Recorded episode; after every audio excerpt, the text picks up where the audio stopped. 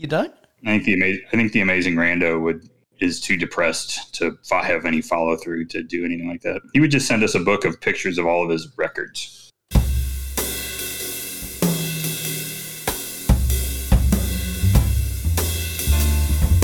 Sit back, relax, and enjoy the warm sounds of the Beer Engine podcast with Griff and Tony.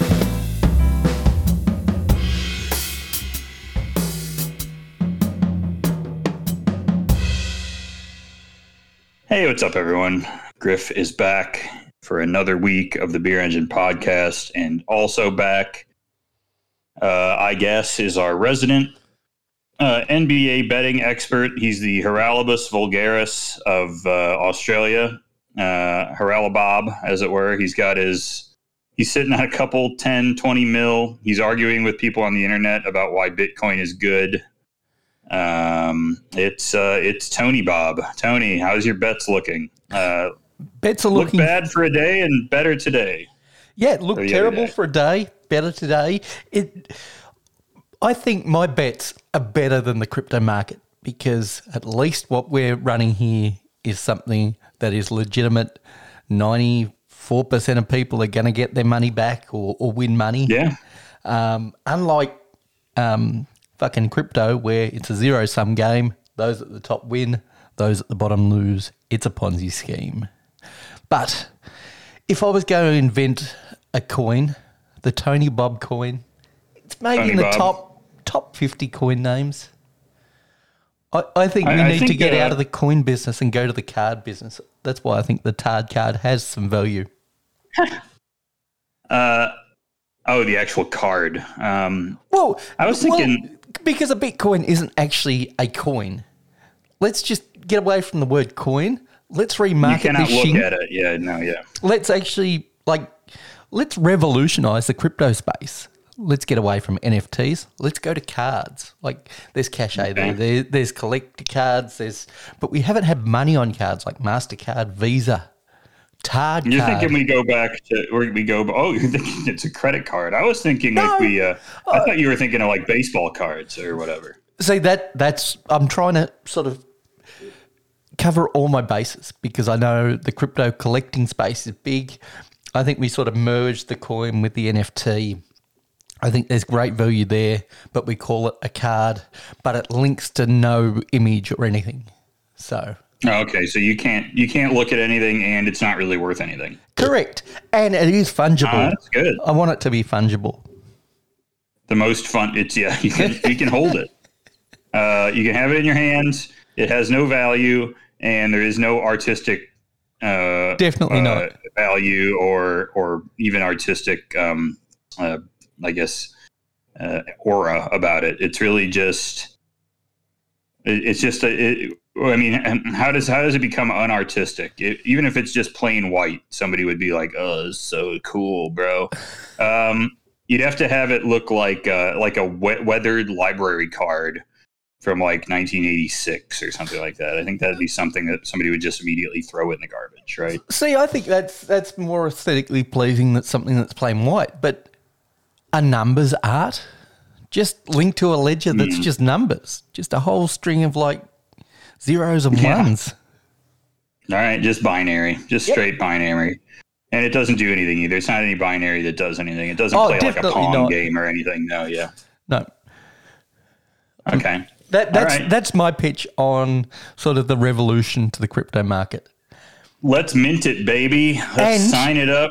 I'm, I want to peg it to something because we all know that coins are being pegged to stable coins. I want to peg it Yeah. to unstable cards. I know I know you want to peg something. We know. We know what you want to do. this, this some bitch is really into pegging, I hear, yeah.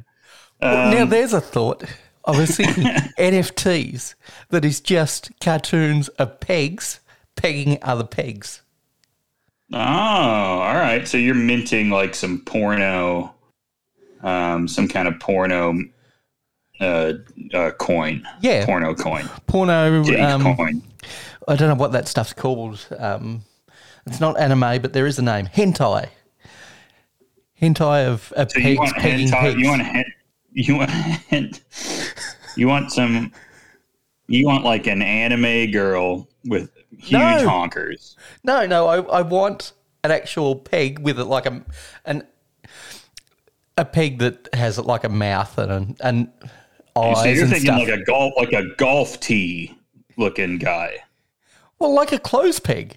If you're familiar with a clothes peg, yeah, Uh, uh, you think is that like a tack? Is that what we would call a tack here?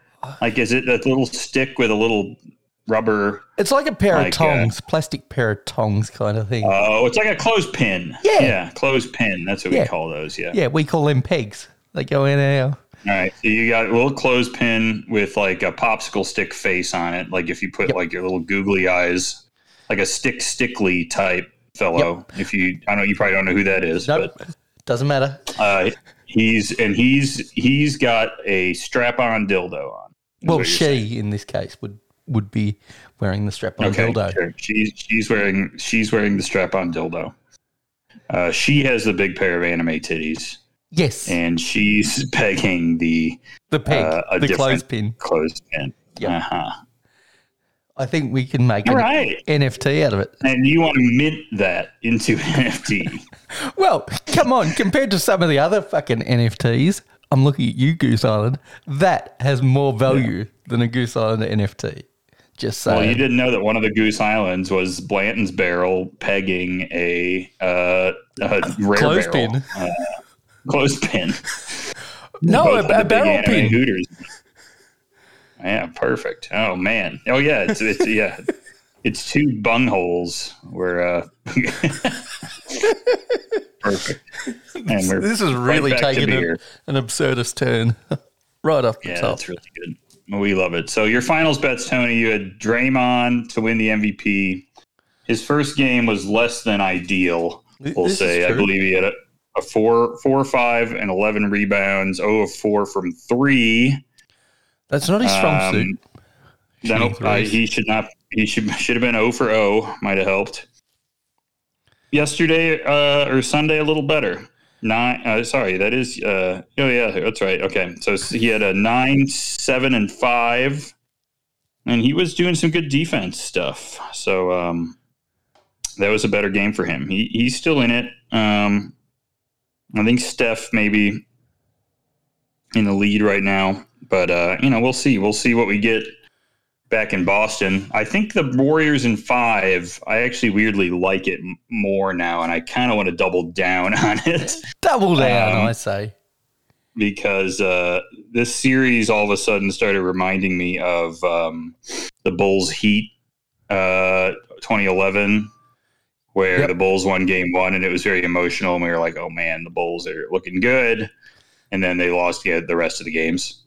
Um, that said, the Bulls started at home, so I think this is a little different. They're going to have to go back to Boston and win two, but you know, we'll see. What what is it at right now? Let's take a look.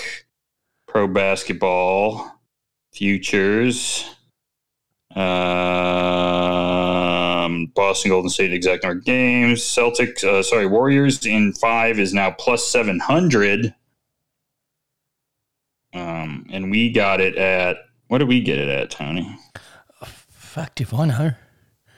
I, I Uh, can't work at- out your odds. We got it at that's seven to one is what that is, and we got it at. Hmm, come on, What did we what get at? day? Did we get be- did did we we- get better value or was it worse oh, value? Or what day do we? I'm like trying to remember what day we did this. Here we go. We got it plus four twenty five. So we, that's four point two five to one. So now we're getting seven to one. Double down, I say. Double, Yeah, down. get another get another few bucks on this. Yeah, right. for sure. All right, that one's in. Okay, so we're we're, we're sticking to it. So we, we, we if, if the Warriors lose tomorrow, then we're already fucked. So, um, But we're we'll all about quick. value. That's what we're really into rather than trying to go for the sure thing. You look in the early days of, of the bubble, we backed Phoenix in and we almost got there to make the playoffs when they were a mile behind, if you remember. Back when Phoenix That's before- right. before they they should have they should have gotten in. Yep. We got that at like plus eighteen hundred or some shit too. That was nuts. Um, hey, you're talking about value. it's uh, that's our sponsor of our show, PegCoin. Uh, it's going to the moon. Uh, PegCoin to the moon. It's it's taken off.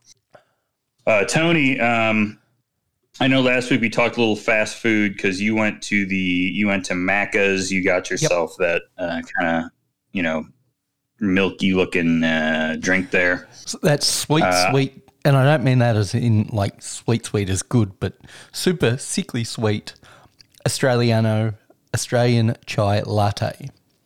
That's right. Mm, yummy. Uh, I went for a little fast food this weekend.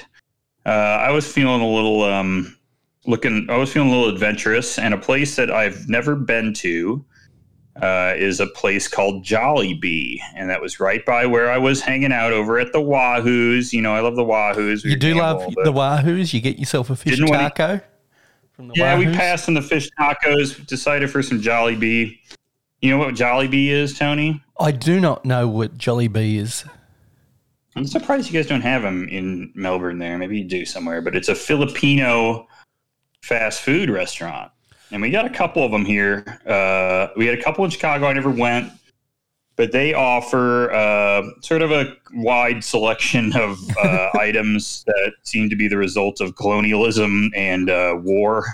Well, Um, that's why we don't have them because the Filipino American War has had a big influence on the Philippine American relationship. And um, yeah, we don't see as many Filipinos as, say, we see Vietnamese people or other Sure. Southeast Asian countries because of the relationship you had through your um, push to col- colonize places like the Philippines and, and the like. So, Well, yeah. Yeah, I would think probably as a result of, say, the Korean War, especially a lot of this type of food exists over there. Uh, notably, um, well, they have fried chicken, and I, we had the fried chicken called Chicken Joy. We had some of the famous spaghetti, and the spaghetti is essentially spaghetti noodles with sort of a sweet, smoky sauce, sort of a. I don't want to say it's barbecue sauce, but it has a barbecue sauce like undertone to it. Uh, it's got cut up hot dogs in there, also, and then uh, we got a little bit of the. Um, was that it? I think that might have been it. We got a little mashed tater because I wanted to try it, but uh, the chicken is really good. I will say that the chicken was top notch, very crust, very crispy, um, nice breading, uh, nice crisp on it, nice spice on the spicy. Um, the hot dog spaghetti, though, Tony, I don't know. Uh, I'm actually going to post a couple pictures of this up for you guys here live while we talk about this on our Discord. But there, um, I do not know if I was a huge fan of See- the old hot dog, hot dog spaghetti. Um, it, it just here you go. Here's a, here's the picture of everything. I just put it in, in the kitchen. Uh, It is a fairly classic combination, the the um, hot dog spaghetti thing, and not just in the Philippines. It's also um, famous, I think, in Hong Kong and Korea. sure, sure. And I think it comes Yeah. down to the quality of dog that you're using. Not to say that you have to use like the world's most expensive dog. I thought, I mean, for you, you, I mean, like, uh, more expensive dog. Are you talking like what, Australian Shepherd? Are you talking poodle? Okay. But no, get yourself a decent dog with a decent snap to it. Um, I think it'll be delicious in there. I don't have a problem with I it. would say this was not, this was more of your kind of, kind of Skinless not Frank. too snap. That's right. Yeah. That's right. That's what where the issue is. The big issue I have with this. Me and Tony have me and Tony have skinless Franks, but we don't need it. We don't need your hot dog to have them. All right. now, But the other thing I had, Tony, was this adobo rice, and actually that might have been my favorite thing. The adobo rice and the chicken sort of had a feel of a Filipino style Popeyes, where I like the Gotcha. dirty rice or the rice and beans from Popeyes. They have the adobo rice there. The chicken was real, like crispy, thin breading and spicy. The difference being they have this kind of unique tasting gravy, kind of spiced gravy, uh, like a chicken gravy Yep. that you can dip your chicken into, and that was pretty good actually. So all of those components, I was like, boom, this is good for me. But hot dog, spaghetti, mashed potatoes were just KFC mashed potatoes, honestly. So fuck that. Um, so I, I I skipped that, and I think I'd skip the hot dog spaghetti next time. But um, it was kind of fun to try. My interesting menu item that I don't fully wrap my head around from this chain is the burger steak. Were you tempted to go with the burger steak, which is essentially just, from what I understand, hamburger patties with that that um, spice gravy that you were talking about and a couple of sides? Well, Tony, that's a nice carryover from American cuisine too, because um, Midwestern American cuisine includes a Salisbury. many of us the Salisbury steak, of course. Mm. Um, and then you know that exists in Hawaiian because they eat loco moco, and loco moco is really just rice, a hamburger, some gravy, and an egg.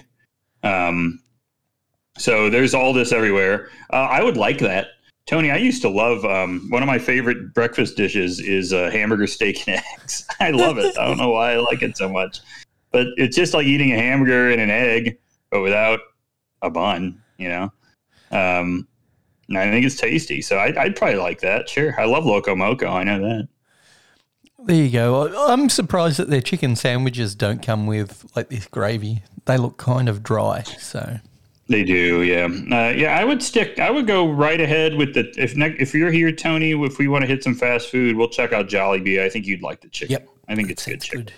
Now Yeah, we were speaking off air um, about um, John Oliver and his recent expose on Subway. Don't want to go into that, but I felt Some- very validated. By the way, I yeah, everybody I think knows. I've said it on every podcast I've ever been on how much I hate Subway. yep. So that was a very validating experience to watch the Subway takedown. Now, I don't know whether you're having the same issue in America, but we've currently got a shortage of what we call iceberg lettuce. I don't know what you call it, just your bog standard. That's what we call it. That's what we call it. Cool. Well, we've got a shortage of that going on right now. And Subway are one of the first chains affected because you know how much lettuce they bulk out those sandwiches with. They're, Iceberg only, baby. Yeah. well, not in Australia.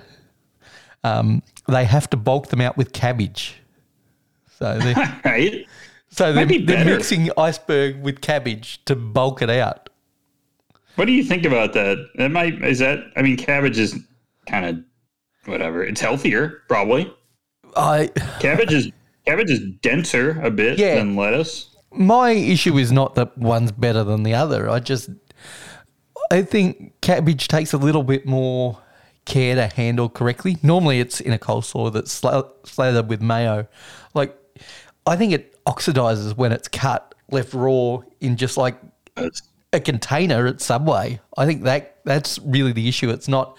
They're just gonna make sauerkraut on accident, baby. Hell yeah! I love sauerkraut, by the way. That's one Me of my too, favorite things ever. it, yeah. And If they just if they just salted it and did that thing that you do when you you ever like mas- you salt it, and massage it, and you squeeze all the yeah, liquid out of there. juice. Yep. That actually probably that would improve their sandwich by like forty percent. Yeah, Is without having a that doubt. like salted cabbage on top. But do you trust a Subway employee in their gloves to squeeze out the moisture out of a lettuce? I want them to handle like items as little as possible. Sure. Got to say, I, I don't trust them. So do you is so the I know we said we weren't going to talk about it, but I am curious because you have subways there. Yeah. They're in pretty much every part of the fucking world. Uh, is the subway set up? Does your your government, although being you know uh, imperfect, tends to be more protective uh, and prohibitive to businesses that are taking advantage of people uh, than the United States government, which almost openly encourages. If it was profitable, I think the U.S. government would be fine if a company came and shot me in the head. Um, so, is there more restrictions on the like the shit Subway can pull there, or is it about the same? Well, the being an employee of a Subway franchise, yes, we have a minimum wage, and yes, that is better. And your working conditions are far superior to those in the United States. But in saying that, the Subway franchisee agreement that John Oliver went into in depth actually highlighted Right. what was happening in Australia. And that is because they can pull that same shit in the franchise agreement that they pull Sure. in America, which is like, like yes, they do prey on people that are, um, are new to the country, new immigrants, and and that is is kind of Of course, Not sure. his kind of slimy. That is really slimy. Same, same but happens here, yeah. but for people trying to print money in an easy way, it turns out Subway isn't it? And yeah, they pull that shit in Australia all the time, and they they go into locations right beside one another all the time. So the subway in the subway was kind of funny. Um, of course, no company would come and shoot me in the head because you know what? I have to consume. So it would not be profitable to shoot me in the head. I need to go buy really, cheap I disagree. uh, fashion, and uh, I have to buy like a little cell phone every few years. Can I list a couple? Okay, I, I think ventilator manufacturers, for one, would be happy to shoot you in the head as long as you are able to still go on a ventilator. Um, and ventilator nursing homes, which are a thing. Terry They- Terri Schiavo was one Yep. of the most profitable people they ever knew. Absolutely. It's not every corporation that wouldn't shoot you in the, head. It's just the majority of corporations wouldn't Okay, shoot you so in the yeah, the head. ventilator people would probably be half interested. Without Um, doubt. the gun, the gun person, maybe you know. Although I don't know if they they don't really want me to shoot anyone in the head. They just want you to own it. Yeah, Yeah, they're, they're they're more about the strut. They're sort of like, Right. um, just trying to think of other people that would want you, um, like the Want- human leather want- trade. They would be a big fan. Not for Yeah. you, but they could then I turn you into a. the cremators and the, and the funeral people, you know, they're fine with it. You know. Like, who doesn't want Whatever. a human scrotum purse? Hmm.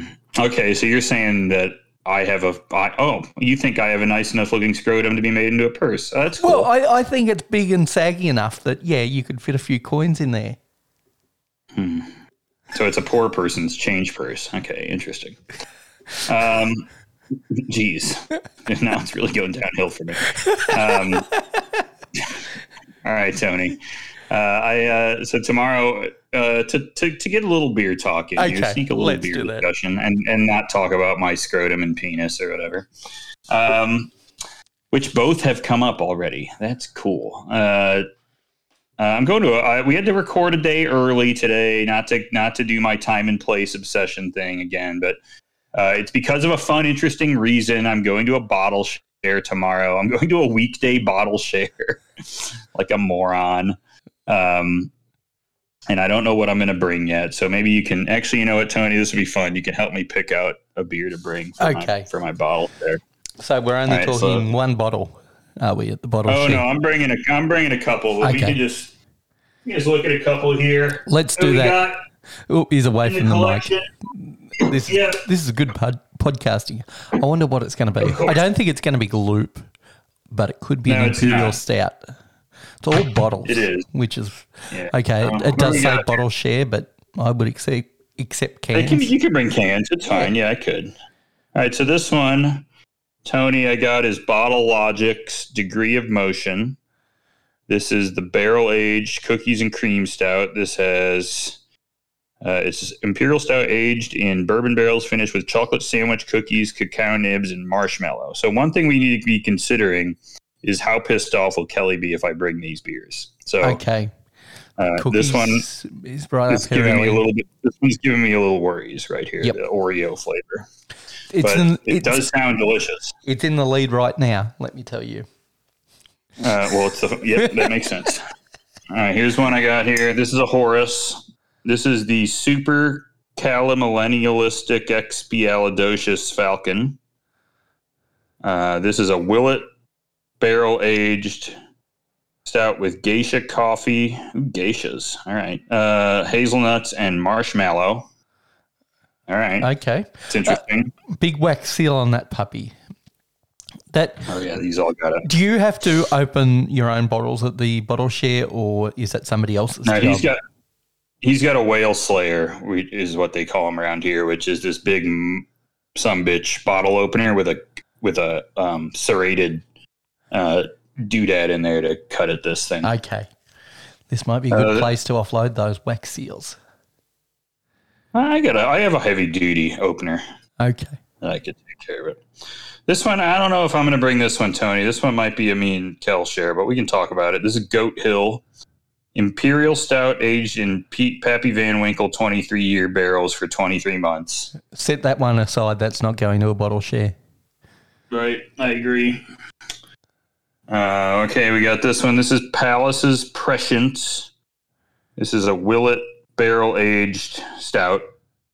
Period. That sounds good though. Yep. No, no shit in there. That's that's going to the lead. I think that's that's good because I think a lot a lot of other people will have adjuncts.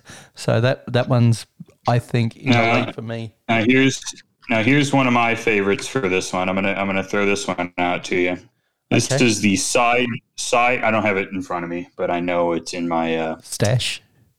in my stash. This is Side Projects Langst, L A N G S T. This is a bourbon barrel aged uh, Adambier. A So what? like an old ale. An old ale. Yeah, the German old ale. Brewed with seven different uh, German uh, malts. It's a historic, strong, malty German ale that was brewed with seven different German malts and fermented with a fruity yeast strain. It's aged for 18 months in bourbon barrels to showcase the barrel as a predominant characteristic, leading to notes of dark dried fruit, coffee, caramel, peat, and leather before being bottled almost still and then aged for 18 months in six year old Buffalo Trace barrel. Uh, I, I do like that. that this one is a favorite of mine because this is a comes in a 25 ounce bottle. This is a seven. okay. Um, how many people would generally get a share of, of that particular bottle at this bottle I share? think we're gonna we're gonna have about. It's gonna be a small one. It's gonna be a five, maybe a five or five person one. So, so that's really perfect in the wheelhouse. It it is non adjunct, which I think is advantageous because I think a lot of people tend to bring adjuncts to Yeah. um, bottle shares. Bottle size is great, um, and enough going on. It's either between that or the last one that you you showed before that. But I I really think, um, yeah, the very last one that you got to, I think you were Yeah. holding back on it for good reason because that's the one you want to take, and you know I think that's the one I want to take, and I think I have one other Horus. There's a Horus that's an unaged barley wine with a bunch of hazelnuts, and I just forget the name of it. So whatever, shoot me. I think those two are my faves, and if I'm feeling spicy tomorrow, I might grab that last little guy. But um, we'll see. So Those little bottles. The thing is, I'm torn because those little bottles are really good and they're fun, and the, and you'll get some clout for sharing them. But they're perfect for Kelly and I to drink one. And Yeah. I don't really need to bottle share it. You know what I mean? Is the problem?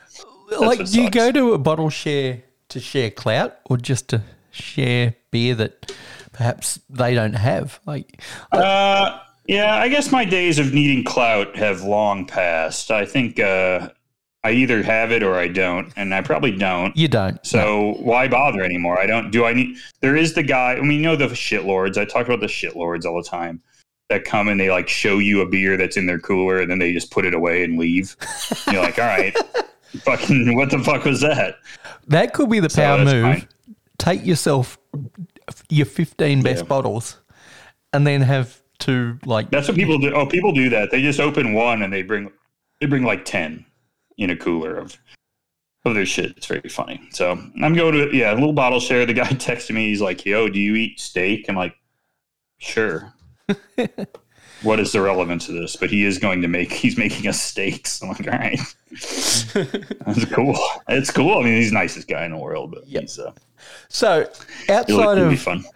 stout and barley wine, are we going to see anything else in this bottle share? Because it seems to me Uh, a bottle think- share has turned into like it's got to be above 10%. It's got to see some No, barrel and it's more than likely got to be dark. I've been to this guy's house before. He keeps a stash of Dre and Cantillon, pretty much. So we will see some high end sour come out. Um, I don't want to bring my Dre because it's a it's another one that's only a twelve and it's a three thirty or three fifty or whatever. yep. And you don't And want a I'm like, yeah, divorce.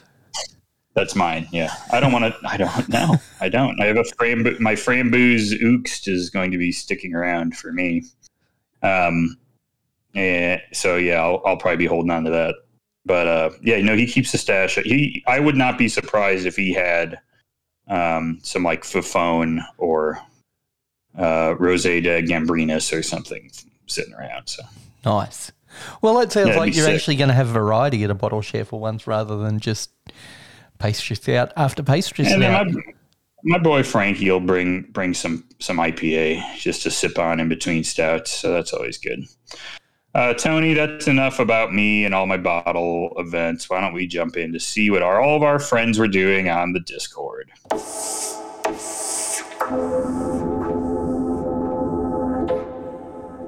Oh, we got a we got a we got a question, but not on the mail keg, Tony. Oh. Um, well, actually, let's we'll we'll save that for a sec. We'll go to that in a minute. But um, we did uh, we did have grammar purist. He was back. He was uh, looking for some offensive team name ideas. I don't think we paid off here, although I think um, both Nick Torque, whale oil beef hooked. is pretty good, and then uh, foot racing Madison Cawthorn is By actually kind of funny. W twos, yeah. Um, but yeah, we got a we got a question here from our buddy Corey. He asked, uh, "Do I play if it's National scene? Donut?" What's that? All right, fine. Yeah, he messed up. He posted it on, on here. So he asked. Uh, it was national. It was National Donut Day the other day. Uh, he said he's an Angel Cream guy, but what do you got, Tony? What's your favorite donut? Are you a donut eater? Are you guys eating donuts out there? Of course. I think I, I think it really comes down to the structure of the crumb first and foremost. Are you sure. a yeasted donut or a cake donut person? To me, there's only one right answer, and it sure as shit isn't cake. If I want cake, yeah, I'm a yeast donut guy. Typically. I'll eat fucking cake. So give me a yeasted donut. I like it simple with a yeasted donut. Um, something salty, like a salty pecan donut, um, or a like, salty pecan, or a um, peanut praline. But it can't be too dense where it weighs down the yeasted donut. Just keep it simple. Even just a, a vanilla dipped um, glazed. So you don't donut. like a? Do you like a? Do you like a filled donut? I'm not a huge filled guy. I, I know that's a popular thing to to fill them with like a a creme pat or whatever you want to fill them with jam. That's not my deal. It's like I want to enjoy like that oil and and pillowiness without like dealing with creme pat. Yeah. I what like the you? angel cream. I don't know if angel cream is uh, something that, and I, I, was surprised that even Corey was familiar with it. I'm but it's not. not creme pat. Creme pat is more of a what is crempes? That's closer to a custard, right? Yes. Yep. Yeah. Okay. So, but you've this got all the different. A, this is somewhere more in a light, very whipped cream, um, very very light whipped cream, but almost has a marshmallow oh. element about it. It's not meringue, but it's well, so light, it's so fluffy and uh, and just like nicely sweet. Sometimes with a little vanilla like in there, vanilla bean pieces in there. Uh, and you just put it in that raised yeasted donut. It's just like very uh, fluffy, and you can eat about three of them. Uh, that air will come out, expand in your stomach, but it is uh, it is good as hell. Yeah. See, we would we would tend to do that with more like a pastry, but it's not to say people yeah. don't. But it's like, is that really like okay? I run a beard most of the time. I have to deal with my beard and glazing and cream, that's a disaster. A donut yeah, is complicated enough to eat at the best of times. That's why I'm not a filled person. How about you, Griff? What is your go to? Is it the angel cream or are you like a, a chocolate well, guy? Out, out here, it's tricky. Uh, angel cream, I don't know where to find that. I used to get it from uh, my donut shop in Joliet, Illinois. Um, here, uh, it's it's a mixed bag with donuts my favorite in in down. I, I, had my favorite recently when I was in Chicago trying to get my fucking imaging done, but um, I had a. It's a place called uh, Do-Rite Donuts. Makes yep. a uh, lemon uh, Meyer lemon pistachio raised donut. Uh, so it's it's just like this. Got this Meyer lemon frosting with chopped pistachios on top. That's fire. And I know you're not a cake donut fan, but I do love old fashioned donuts. I don't know if you're familiar with what an old fashioned donut is, but it is sort of a cake donut. But it's it's often got I don't know what makes it so crackly on the outside, but it's got this kind of unusual shape. and it has this glaze on it that gets sort of like a hard, like that gets it very crusty on the outside. Yep. So it's got really good texture. It's a, it's a little crusty. You could definitely sense the oil in there a little bit. Um, they're really really good. So old fashioned donuts I've always liked. Um, not always a big cake donut fan, but the old fashioned is a is a is a I'm a sucker for that. Now, for anybody in the Gippsland region, I'd recommend, specifically in East Gippsland, Big Bear Donuts. And my favourite from from them is actually one that was taken off a TV show. It is the Homer Simpson donut. Super simple, Oh yeah. Pink icing with sprinkles, delicious. Oh, it's got buttermilk or sour cream. That's what sort of makes it what it is with the old fashioned donut. I, I don't mind them. If I'm going to have a, a, a cake donut, the, the buttermilk or sour cream donut is, is kind of the way to go. I don't Yeah, mind I them. think so, too. Got to be honest. Yeah. Sometimes they'll put sometimes they'll put a little um, there is a cake donut at Do-Rite I like. Well, I think it's just the old fashioned, but they put a Valrhona chocolate ganache on top. And that's, you know, I mean, if you're gonna fuck your morning up, I mean just go all out. Might as well, right? Um yeah, so yeah, that was that was a good that was a good question, I thought. Thank you, Corey. Next time post it in the mail keg or else. But we'll Lift your game. now. Yeah, right. Raise it up, team. Uh, what else was out there, Tony? Ooh, we got um uh oh god, more donut stuff. Uh There was oh a yeah, bunch grammar purist grammar purist did uh, say he owns stock in Krispy Kreme, so that's funny. Boy, that that probably hasn't gone good over a handful of years. Maybe it has. I don't know. Uh, post your stock prices, gang. Get in the Discord. Post your stock prices. Let us know how stuff's going. Uh, Corey was buying gas. No, let's let's Joe Brandon or whatever it says um, on his gas pump sticker here. But somebody bought seventy five cents of gas. Ooh, brutal. I Um, that was for a like five, or something. I mean, it's like five fifty a gallon here. Yeah. Uh, moving over to the beer chat. Boy, a busy Discord week, Tony. Yeesh. Good thing we're recording early. Um, uh, Cascade Danko into Kansas City. Give him, give him some Kansas City tips if you're out there. I'm surprised Corey hasn't since he lives the closest of any of us to Kansas City. But um, I threw out Boulevard and, and uh, KC Bier and Alma Mater, and to go to go to Grinders and see our guys stretch, um, which is a funny thing if you've ever seen Triple D. Um, Tony, you were drinking your beer of the year here. You want to cover that in beer of the week later? Um, no, let's cover it now because it, All right, what do you got here? I, I had so many good um, beers. Um, this was what a collab between Mountain Culture, um, Banks Brewing, and Range Brewing. It was a super super juicy New England IPA. It obviously used a shit ton of cryo because there was no hop burn to it. It was juicy. Wow. It was delicious.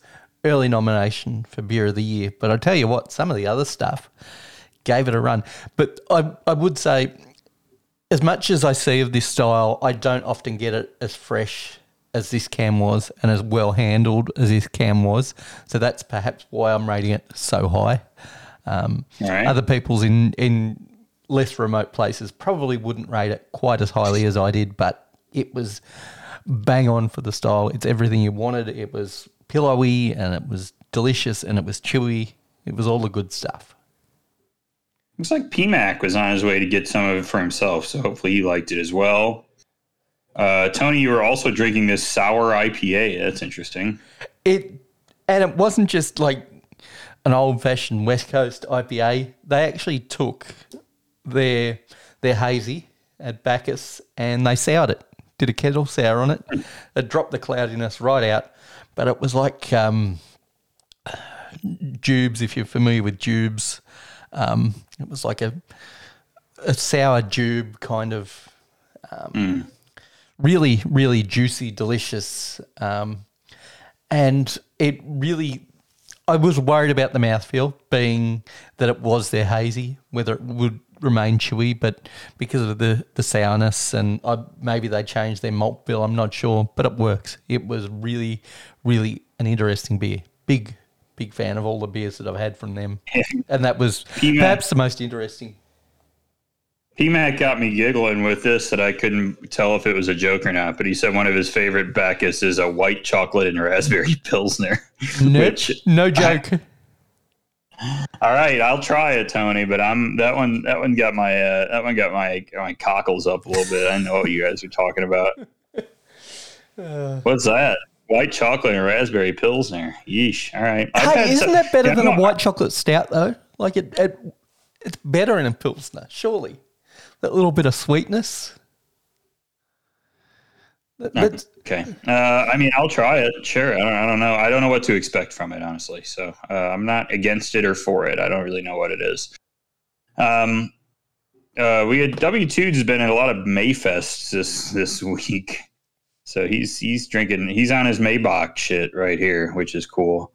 Um, and then uh, we had Max Allotment at a beer fest. Hell yeah, drinking some Parabola, some Parabola uh, from the gang over at Firestone Walker. We love Parabola. Parabola this year too, by the way. Um, and I hope Max hears this that this year's Parabola might be the best in like a Ooh. decade. It is so fire. So Tony, if you stumble on some maybe down there in Australia, I'm not sure if you guys ever get their barrel aged stuff, occasionally. but uh, it's it's totally mind blowing this year. It's like punching up. It's nuts. Yeah, for the price too. It's like it's like 10.99 for a for a bottle with a box in a bottle or whatever bottle in a box. Uh, Max Lotman today was drinking a little uh, mashup here of uh, other ha- of broccoli, other half broccoli, and Fiden's Eugene uh, Axe. Uh, some this is some haze right here. So Now, a man drinking some monster haze. You say drinking. Is he really drinking? This looks more like an eating experience. It is thick.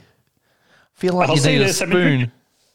I've been drinking less hazies, you know, over the last year or so, and uh, I don't know. I, I think those B vitamins you get from those things are probably pretty good for your digestive health. I got to say, they they will flush you out hard. so, um, you know, I think I've become I'm I'm my I'm I'm hitting fours more often on the uh, on the old Bristol chart, but. Uh, but this one would usually, it felt like you got a nice detox once in a while when you were drinking a lot of hazy beer. So you got to sneak in like some Keller beer or something to try to replicate that experience. Get some good gut health. Yeah, yeah. Or eat some yogurt or something, you know? Um, We've got to So, yeah, talk about the show chat thread and uh, yeah. the pithy response from W Tudes about Oh, yeah. our our discussion of particular states in America. Yeah. Um, what do we got here? Yeah. So we had, uh, um, oh yeah, uh, this is just some crap I posted, but yeah. So W two says, uh, well, he had two two thoughts on Wisconsin. One, he said, I don't have to torture myself with Wisconsin old fashioned. Yeah, okay, but I have to make content, so I don't Yeah. know. And then uh, he said, "That's right, fuck Wisconsin." That's the one I'm talking about. So the man does not like Wisconsin. Uh, we know he does not like Wisconsin. Uh, so the man hates Wisconsin. He's from Minnesota, though. They hate Wisconsin there. Now, where does he fall on, say, a um, Wisconsin beer that is kind of popular within Wisconsin? What's his thoughts on Spotted Cow? Ooh, does does W Tudes like Spotted Cow? He'll have to answer that for us. I don't know. I think I think there's sort of universal Midwestern appreciation of the New Glarus Brewery, but um, you know, it's it's interesting with people from Wisconsin, and Minnesota. They hate each other, but I do think they appreciate each other in a way because they're so they are they do have similarities. They are brothers. And that's the problem. Um, that's the problem. It's They you, like you to just fight, want to you just want to fucking strangle your brother. Yeah. But if anybody makes fun of them, they're coming to their defense. So, That's a good point. That could be true. Although I don't know if anyone from Minnesota would come to Wisconsin. I think I think it's sort of there's also there's also a big there's a big political gap between those states too that I think is worth pointing out that maybe is going to separate them further.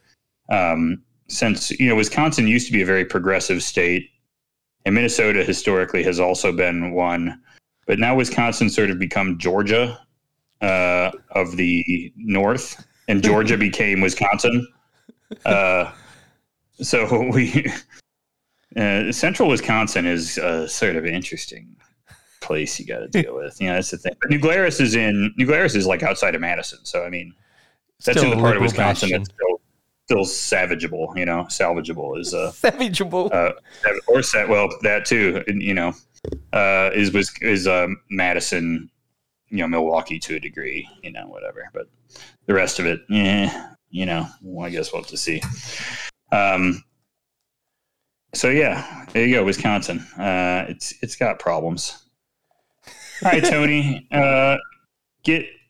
Uh, I think people should get in our Discord. I'm sure you agree. Uh, you guys can come hang out with us. Send us a note on Instagram. Uh, we are at Beer Engine Pod. We will add you.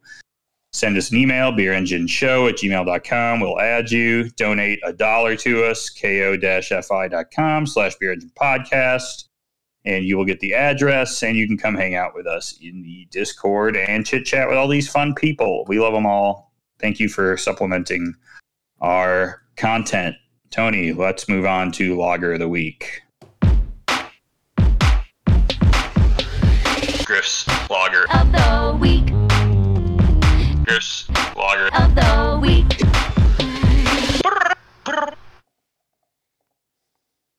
all right tony uh, lager of the week for me you're gonna love this here's a good bit for you uh, tony i think my lager of the week was the miller high life that i drank uh, wow. at the silver the silver stamp on Sunday. It was hot Sunday. Uh, weirdly steamy for Vegas. Um, maybe reached a uh, a humidity of like fifteen or or twenty percent. Um, so I was getting a little I was getting a little like sweat under my uh for on my hair, my forehead here.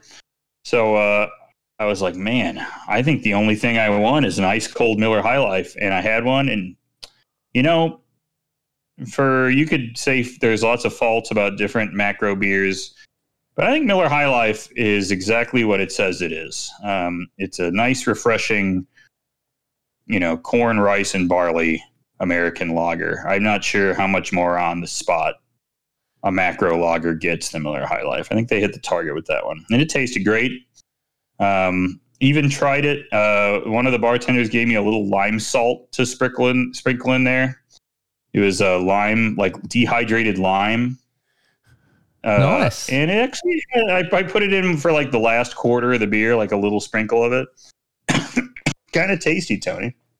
I liked it. So, Miller High Life, congrats. You're the first macro, I think, to win Lager of the Week. So, look Well- at you. Tony, what, you, what about you? I can't actually come up with the name of it right now, so hold me to the name of it. But um, our local Aldi had a limited buy on a German Pilsner. It was Okay. 11 bucks a four pack. And Oh, wow. 500 mil um, cans, and it, it was kind of delicious. And it's- it was especially delicious for 11 bucks. So, whatever beer that was, that is my lager of the week. I'll look it up, I'll post it in the Discord.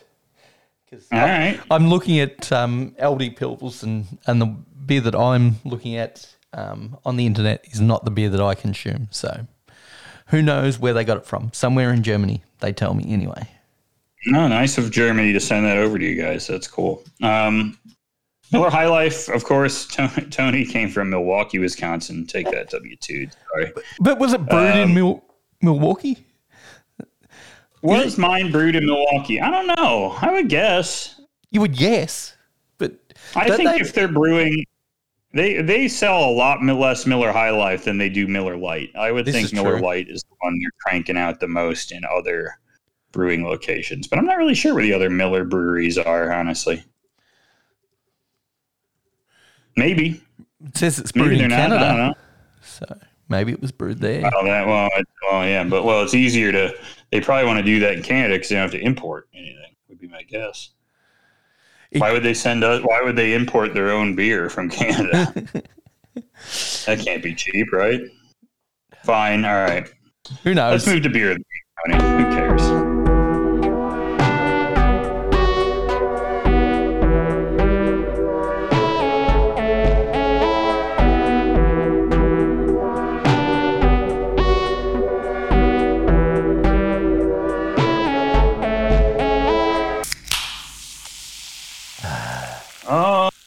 Man, Tony, what'd you drink this week? Okay, we have a. It was a travelling show that was then made into a DVD performance thing. It was a travelling troupe. They were called Puppetry of the Penis. They made. They essentially My God. specialised in dick tricks. That was their whole deal. We have that. We have that here. Yeah. Well, I think it was Yeah. founded in Australia. I think it's. I think we took it to the mainstream, turned it into a stage show, and Bacchus um, produces an imperial stout. They call it a double pastry on Untappd, uh, called Puppetry of the Peanuts. and right. it was an absolutely delicious stout. I'm going to do a mini version of Untrapped with you. So I'll read you the style, give you the check ins and all the info. I'll, I'll tell you that I rated this five out of five. Um, so we've taken our Snickers ale and amped it up to create a delicious pastries out. Flavors of chocolate, nougat, caramel, and peanuts bring you to the classic candy bar in liquid form. That is the blurb. It comes in at 14.6 ABV. 18.6 ABV. Uh, geez. There are 177 check ins. What? This is stout, right? Yep, it is. Okay. 14.6 Uh, ABV. 176 check-ins. 177. Uh, I'm gonna go with 4.38. Wow, I can give it to you because it comes in. This is an Australian beer, not a lot of check ins. I grant granted that, but it comes in at 4.45. Wow. Which is yeah, I a thought about massive going score. 4.4s. Hey, sometimes these peanuts are pretty good. They come in real clear, which I like. the, these guys specialize like you would worried about their white chocolate pilsner these guys specialize in peanut beers their peanut gose is killer i'm waiting to try the imperial version of that um, but yeah that Right. comes through real clear really delicious griff what were you drinking Oh man, uh, went to went to Corey's a little bit on Friday. Uh, had a little, uh, not not really a share, but we ended up opening a couple bottles because whatever, it's what you do on a Tuesday or on a Friday.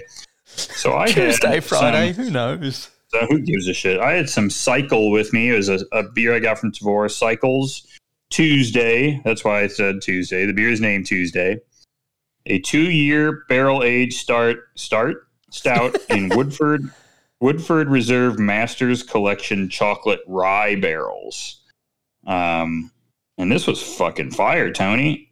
I loved it. Um, I didn't rate it for some reason. I, I forgot to rate it. Um, it was killer though. I, I really enjoyed it. Uh, huge barrel flavor for one of these like sweet beers. It was a ton of barrel flavor, very much that like spicy rye taste with some nice dark chocolate kind of running through there from those barrels. Um, a plus on that one cycle. You guys hit the target. Some of those cycle beers can be a little hit or miss, but when they um, don't get too adjunct heavy, they seem to have their game together. So I'm I'm uh, I'm I'm on board with that. Nice job from the gang over in St. Petersburg, not Russia, St. Petersburg, Florida. i don't know which one is more fucked up St. Petersburg, or Florida? One of one one of them one of them has the Tampa Bay Rays, and one of them doesn't. Well, I still don't know which one's more fucked up. Okay, one Yeah. last mini untrapped game for you, Griff. Another Okay. Bacchus beer. It is the K Sour JAF. Um, that's the one that I was talking about Sure. um, in the Discord. I'll give you the blurb because it's a big long blurb. K Sour JAF is our kettled sour version of our JAF New England style IPA. That is the entire blurb. It comes in at 7.7 ABV. It is uh, zero IBUs. It's a kettle sour, and there It are zero. 72 check ins. Three point six five. 3.65, did you say? Yeah. Way low. 4.13. Wow. Wow. I Usually told you sour this thing worked. those sour IPAs don't hit. So there you go. How about that? I, I How about that? you. A sour IPA that popped a rating. Nice job. That's not a Hudson Valley one. Hudson Valley's the only one. Those are all just full of candy. Um, And they know how to do a gose as well. all right, all right, all right, Tony. Uh, nice. That was some good beers we drank this week. Holy shit, we're actually drinking decent beer. I know. It's crazy. Once I get through this Um, Bacchus order, I'm going to be fucked. But while I get through it, it is quality. Let's. uh Why don't we move on to some of that there hyper beer nerd dork shit news. Let's do that.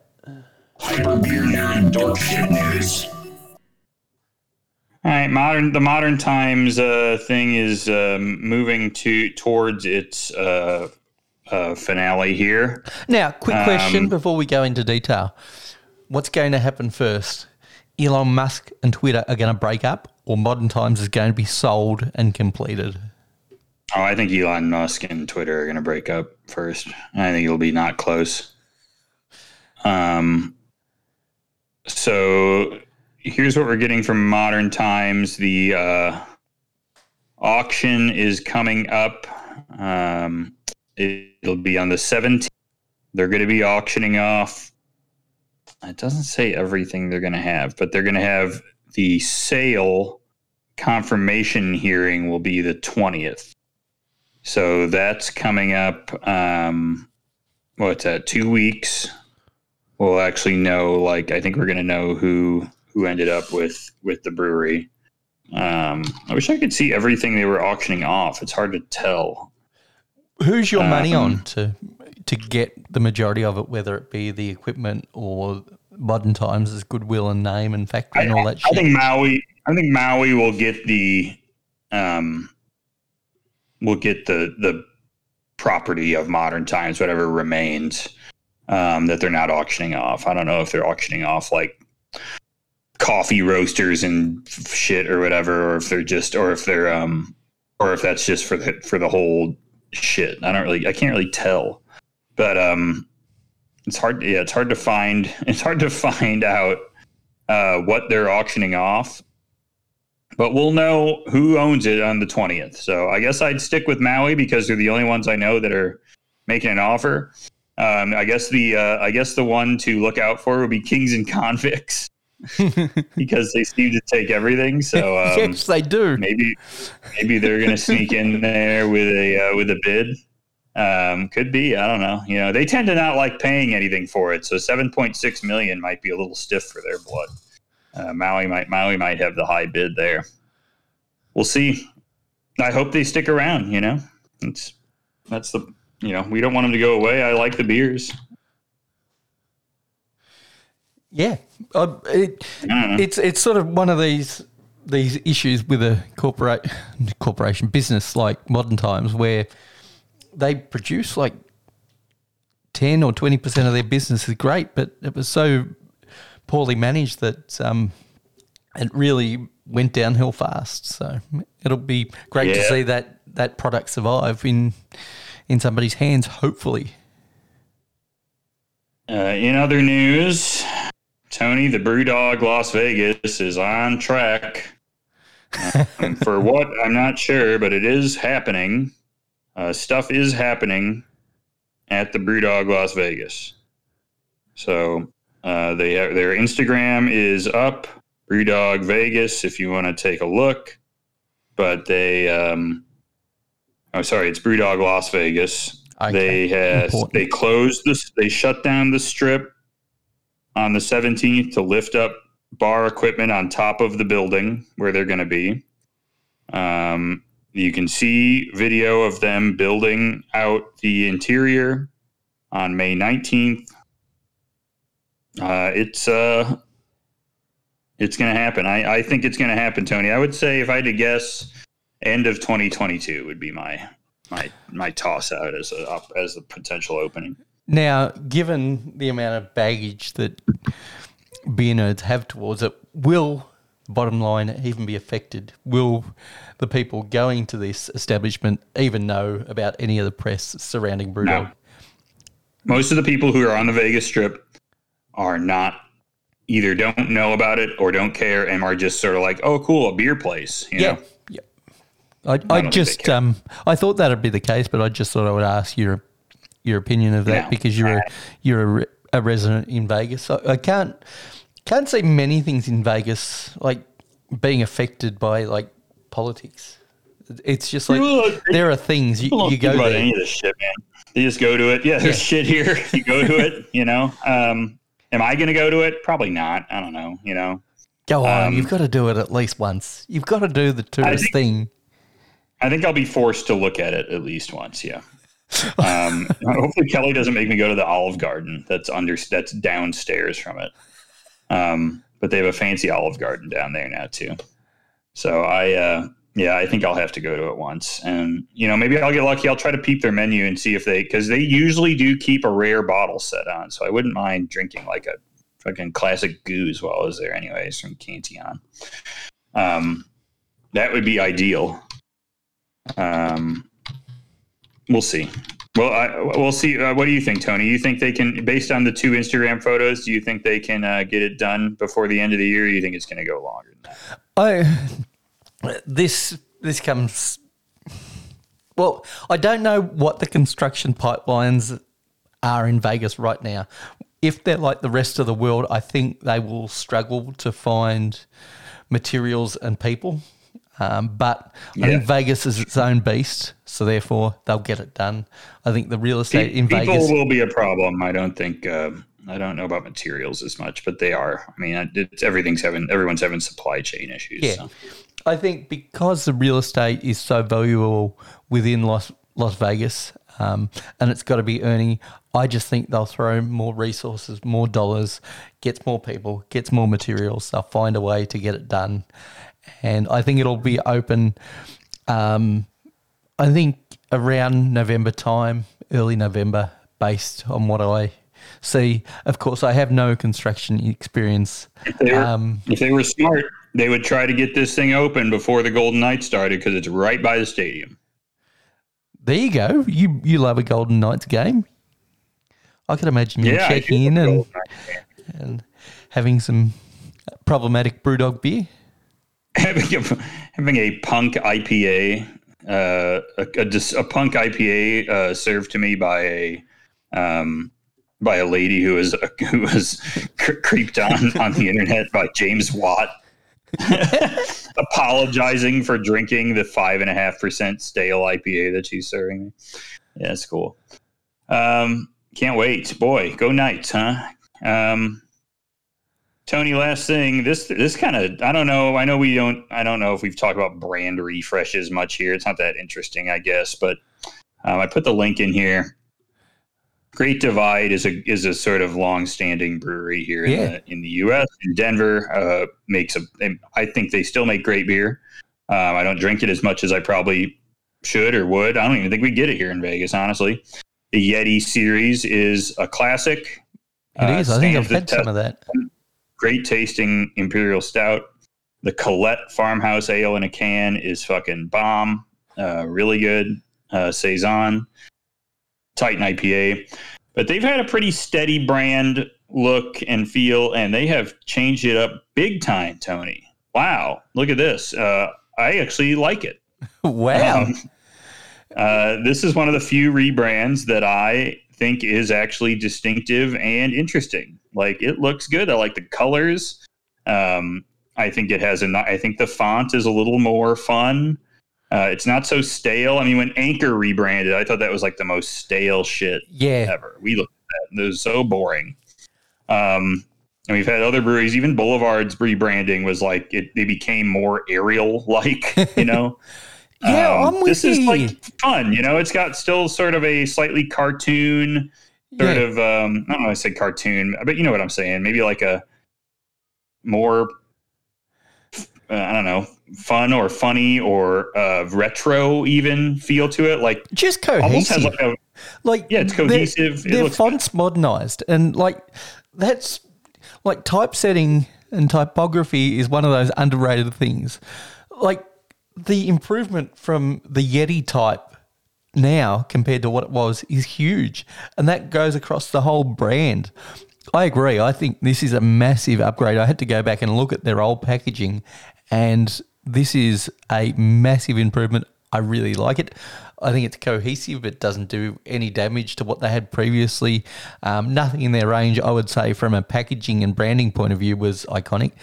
This stuff is at least clean. And that lager can that can sit in any fridge, and you'll you'll think I'll pick up that lager. It's Yeah, it's I want perfect. that. It, it, sort of looks good to drink based on just the picture of the can, you know, which is a Yeah. good sign. You know what it makes me think of is sort of some of the typeface and look and feel of some of the stuff that surrounds like the national park system. Okay, Uh, I'll have to take your word I don't know why I get that feeling like retro, outdoorsy Yep. looking, and I think that fits with Denver's sort of whole vibe. So, um, that's kind of that's kind of interesting. I don't know. I like it. That's the Yep. again the it's the it's the rare rebrand that I think I like. And we're great gonna Send it over to Kelly to see if she agrees, and then retape this when she doesn't. Yeah. Um, But I like the color yeah, choices. Good, good I- job, great job. I, I like it. Yeah. I do too. Yep. I like those boxed. I like the way they bought. I like the the ones that, that do that do the box set, but Yep. rather than the rings. Um, I think that's a better better look. Uh, all right, Tony. I think it's time to move on to our game for the day. Um, why don't we hit that music? This is going to be a little game. It's a we're going to play a little closest to the pin Price is Right style game. So let's get that Australian Price is Right music flowing here.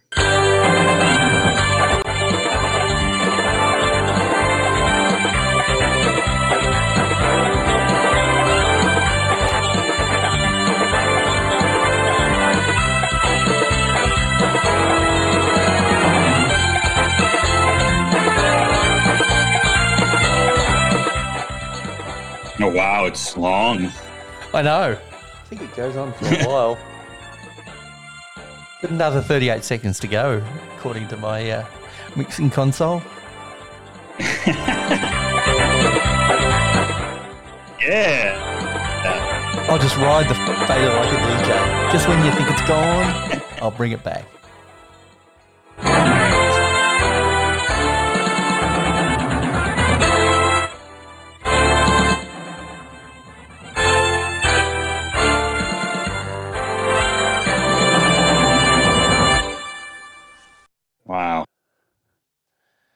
That t- t- I mean, you guys filled the hour with prices right. No problem with having the three minute intro. It's pretty good. All right, Tony. Uh, I wa- I was reminded of the price of, of hazy IPA uh, recently by a uh, friend of ours who went over to the Treehouse Brewery uh, over there in um, in uh, what's that in Massachusetts there. So uh, I wanted to try and see if you couldn't guess for me uh, the cost of a few of the items in their online store. It's going to be a treehouse. Price is right, closest to the pin. I will not penalize for going over. We're going to go true closest to the pin. Okay. This is not I think it would be showcase. too- This, this is not showcase. Okay. Good. just a get just sort of a guess the price game. Uh, we will add up how far you are off at the end, and if you are under, we have five. Uh, we're gonna have five beers here, five sorry products, and if you are within under eight dollars, Oh. we're gonna call that we're gonna call that a win. Oh, I So don't like my add up- chances. Add up his total. Well, you know, all these things are not. I mean, these aren't hundreds of dollars. Well, maybe they are, but they they aren't. It's beer, so whatever. Yeah, but Um, you've got to remember, I come from an Australian price perspective, and as much as you can tell me the price of a particular beer, it's very hard for me to to frame a marketplace like Treehouse and what they're doing. If that was an Australian brewery, I, I would at least be in the ballpark. But Let's continue. negotiate here. How about ten dollars? We'll give you ten dollars to play with. No, I, I think the margin was fine. Oh, I wasn't angling for more points. All I was saying is I could fuck it up in the first one. All right, eight dollars to play with. Here we go. First one, five to go. Here we're gonna start with uh, one of their signatures. So we are going to start with Uh, the beer called it's a pertinent. They don't actually. They are not currently selling regular Julius. so we are going to go with a different classic of theirs. This is actually is called Green.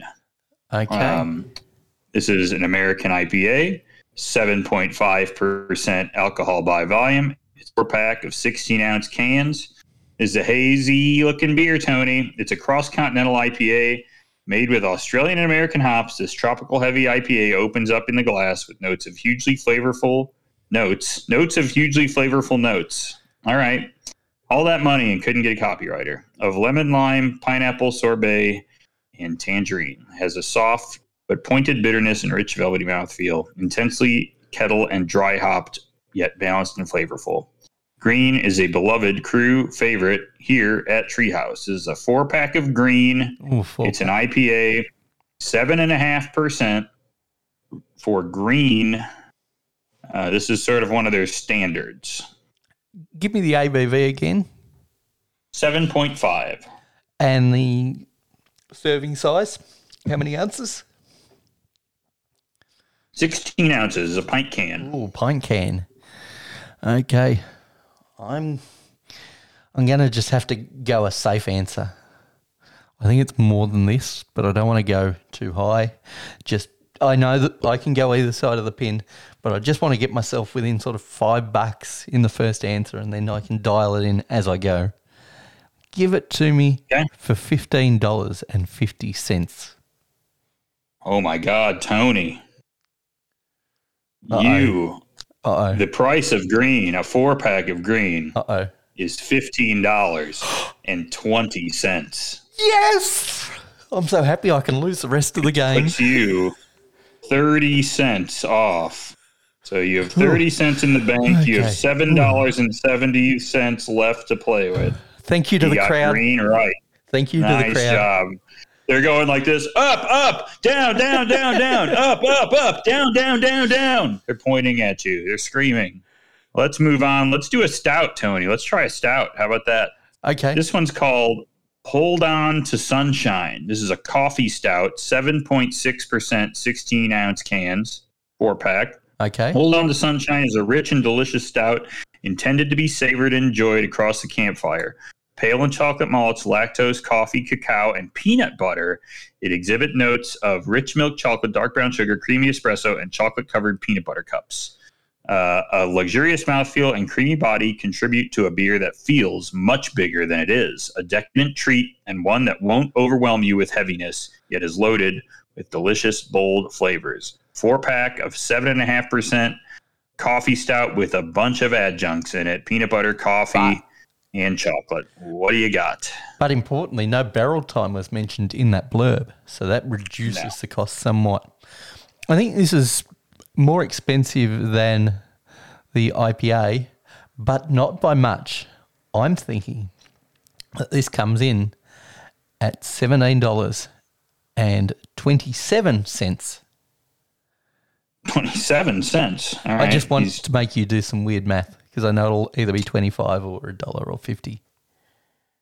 Tony, the price of Hold On to Sunshine, ooh, this is going to throw you back a little bit. Ooh. This one is $21.20, Okay, that's which is about $3.93 off.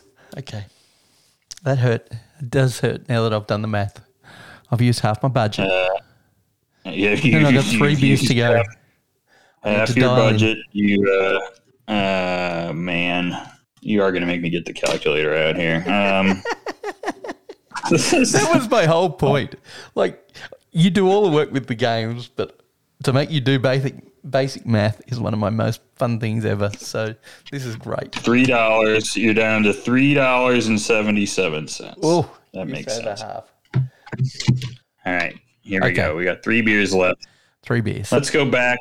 Let's go. Let's go back to IPA. Okay. Let's go bold on this one. What do we got? Oh, here's a classic for you, Tony. This one is called. Uh, where is it? King Julius. It's King Oh, Julius. King Julius. He's in here. We didn't have regular Julius, but the King is in the house. Uh, King Julius, where are you? There you are. Uh, double IPA. This is eight point two percent, which is funny because the regular IPA is seven point six percent. Uh, double IPA, sixteen ounce cans. King Julius is an American double IPA brewed to be an exceptionally flavorful, juicy, and hop saturated beer while never tiring the palate. Its vivid citrus aromas give way to flavors of orange creamsicle, mango smoothie, and a bounty of fresh tropical fruit. We find it to be supremely soft in the midst of an onslaught of flavor. A beer we are quite proud of. King Julius four pack. What do you got, Tony?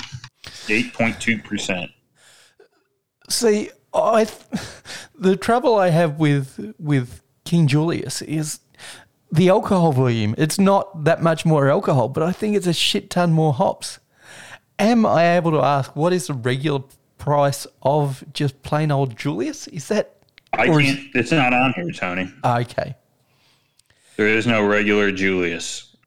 Tony, if I had to, if I don't want to help you, but if I had to guess, I would not think it's too far off from the other kind of core beers that I like, say, green. Okay. You know, I, it's probably not that far off from those because their core beers here are sort of in the same range. Yep. So this is not a cool beer though. So I've got to go upwards. Right. So regular Julius. Yeah. Yeah. Right. Yep. And I think this falls close to that adjunct beer that we spoke about last time, but not quite as high. I'm going to go nineteen dollars and eighty six cents. Yeah, Tony, uh, you are close on that one. That's good. You are off. Uh, the price is twenty dollars and twenty cents. Okay. So you are within thirty-four cents on that one. Two So beers that, I was gets in the you down ballpark. to Three dollars and thirty-three cents. All right. Um, so you have three dollars thirty-three cents to play with, with two beers remaining. You needed that one. That gave you some a little bit of cushion here. Why don't we try a sour, Tony? Oh no. Oh no. Oh, don't know how, how to how to price that. Because how much Yeah, I expertise is in the souring process versus just throwing hops at it. All right, so this is called Strawberry Tart. It's a four pack tart wheat beer, 4% alcohol. Strawberry Tart is a tart wheat ale brewed with strawberry puree. Pours a brilliant pink color in the glass, carries delicious notes of sweet strawberry and tart lemon with a tangy and wheat centric finish. Soft, effervescent, easy to drink, pairing beautifully with your favorite foods of the holiday season. 4% wheat beer. So this is I don't suspect this is a me- mega glooper. I would think No. this is sort of your maybe deli- more delicate strawberry beer. So, four percent, four pack, sixteen ounce cans with strawberries. Oh, I've got to go low on this. Like, yes, strawberries are expensive. Ah, Griff, you've got me in a quandary. I'm going to say, and this is, I think, this is where I could break. I could break on the fourth beer because I really don't know which direction I'm going to miss, but I know I'm going to miss. I'm going to go fourteen dollars and eleven cents. Tony, you are not out of it yet. Ooh, ooh. Uh, Still you alive. are off by one dollar and ninety. Sorry, one dollar and nine cents. The beer costs fifteen dollars and twenty cents. So one oh nine. Tony, you have a good amount to play with here. No, I don't. You are gonna well, last beer coming up. You are gonna be have two dollars and twenty four cents of room to mess with. The final beer, and we're gonna go with. Uh, we're gonna go a whole other direction here because we are going to go with. Oh man, what am I gonna do, Tony?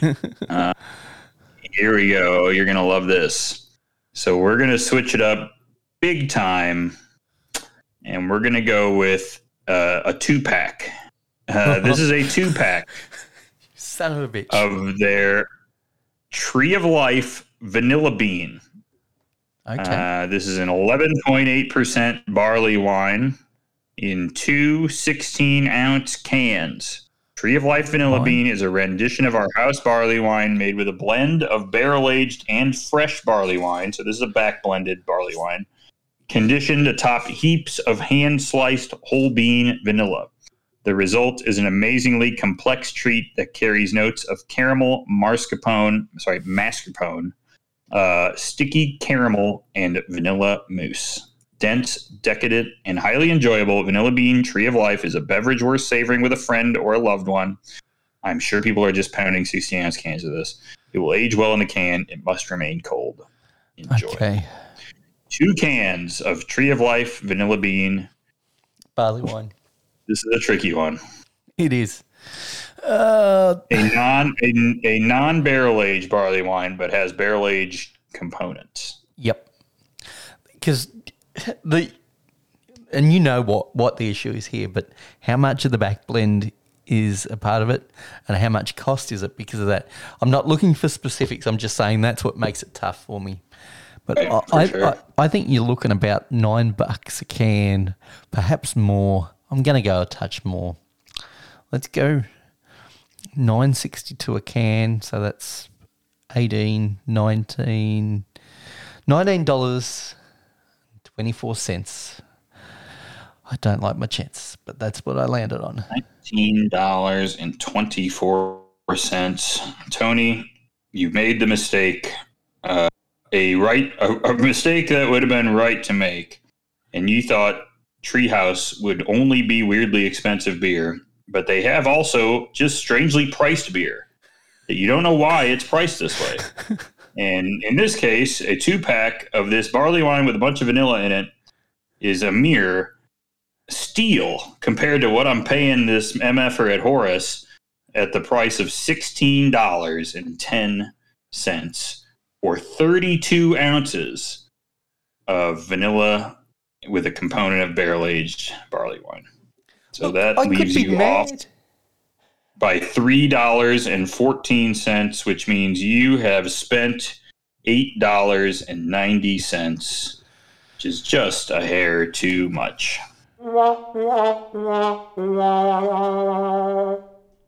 Tony, there is some pricing of these beers that will blow your fucking head off. Um, but also, but in either way. Yep. So, for example, uh, how about we look at this four four pack of um, fucking something called Rainbow, which is just um, some random IPA that just costs twenty dollars. You know, uh, or Juice Machine double IPA with Galaxy, twenty two dollars and twenty cents for a four pack. That's six dollars more than the two pack of barley wine. I don't. Emperor Julius is 8.7 double IPA, so 0.5 percent more alcohols, uh, and you get and you got to pay 24 bucks for this thing. Um, Crazy. wild. I mean, baffling. Here, vanilla bean aftermath two pack, thirteen dollars. That's not expensive. No. I don't understand how they're doing this. Whatever. I mean, I, I, I guess. I mean, they know their cost better than me. Here's a four pack of Pilsner for fifteen dollars. What? The fuck? um, it's fucking bad. I'm just like mind blown. They also sell Meyer lemon vodka and soda that they make in house, which actually sounds really good. it does. Um, Now you set the game. How well did you think I would do? Is this about the ballpark you had me in either way, or did you think I'd do better? Um, I think you did really well, actually. I, um, I, I, I wrestled with the eight dollars, so I was willing to get negotiated into, but then you just wanted me to stick with it, so Hey, you set uh, the I rules. with it. Um, yeah, no, This I was, not uh, I was fine with it. No negotiation. Uh, Tony, here is a beer. This is 750 milliliters. A beer called Double Shot Party Blend. Um, it's a yeah 750. This is a heavily chocolate forward blend made with house roasted coffee uh, of of nine percent imperial stout. Crack this bottle with a group of friends and enjoy a flavor profile of chocolate cookies, chocolate ice cream, and mocha on a dense and fluffy body. What do you think that 750 mil bottle costs. Oh. So this 750 ml bottle. I'm going to go lower than I think. I'm going to go 1250. Yeah, it's 14 bucks. I mean, that's pretty good. That is, but that's Yeah, just based on you saying that they had some cheap shit. Yeah, fourteen dollars for that coffee imperial. I know it's not fifteen percent, but still, like that's pretty good. That's like what a Boulevard Imperial Stout costs. You know, wild. All right, Tony, that was a fun one. Maybe some more Prices Right games in the future. That was a good one. Um, uh, why don't we wrap this up? Why don't you tell people where they can find us? Sure, they can find us on Untappd because I've been checking in some beers and I know Griff has as well. He's Griff AD if you want to see his beers. I'm St. Moz on Untappd. Um, you can send us an email, beerengineshow at gmail.com. Uh, you can give us a tip at ko fi.com forward slash beer engine podcast. Um, or you can check us out on Instagram. We are at Beer Engine Pod. Um, really fun game. It was it was fun to play the Price is Right game. We haven't played it in a while. Um, I think what you set me was a tough challenge. I didn't quite live up to it, but it was enjoyable to to try and work out the pricing of a You're seemingly random brewery. Yeah. But next week, Mamma Mia pizza beer. Let's do it. All right. Whatever it costs, we'll find out. All right, Tony. Uh, until next week, why don't we uh, wrap this thing up? Uh, another another classic uh, from the gang over here at the Beer Engine Podcast. What do we at? 100 and Whatever. I don't know. Whatever. My numbering system right. is all screwed up, and it's not your fault. It's mine. I've doubled some numbers when I fucked up, so we're over a hundred. I know that much.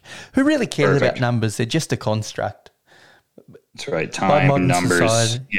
Yeah, time Yeah. numbers. I mean, we can just stay up all night and get drunk on on Imperial Stout. Maybe we just do that, huh? That sounds cool. who needs to stay up all night? Let's start the day off with some imperial stout. Seven a.m. Perfect. baby. Let's do it. All right, gang. We will talk to you next week. Bye bye.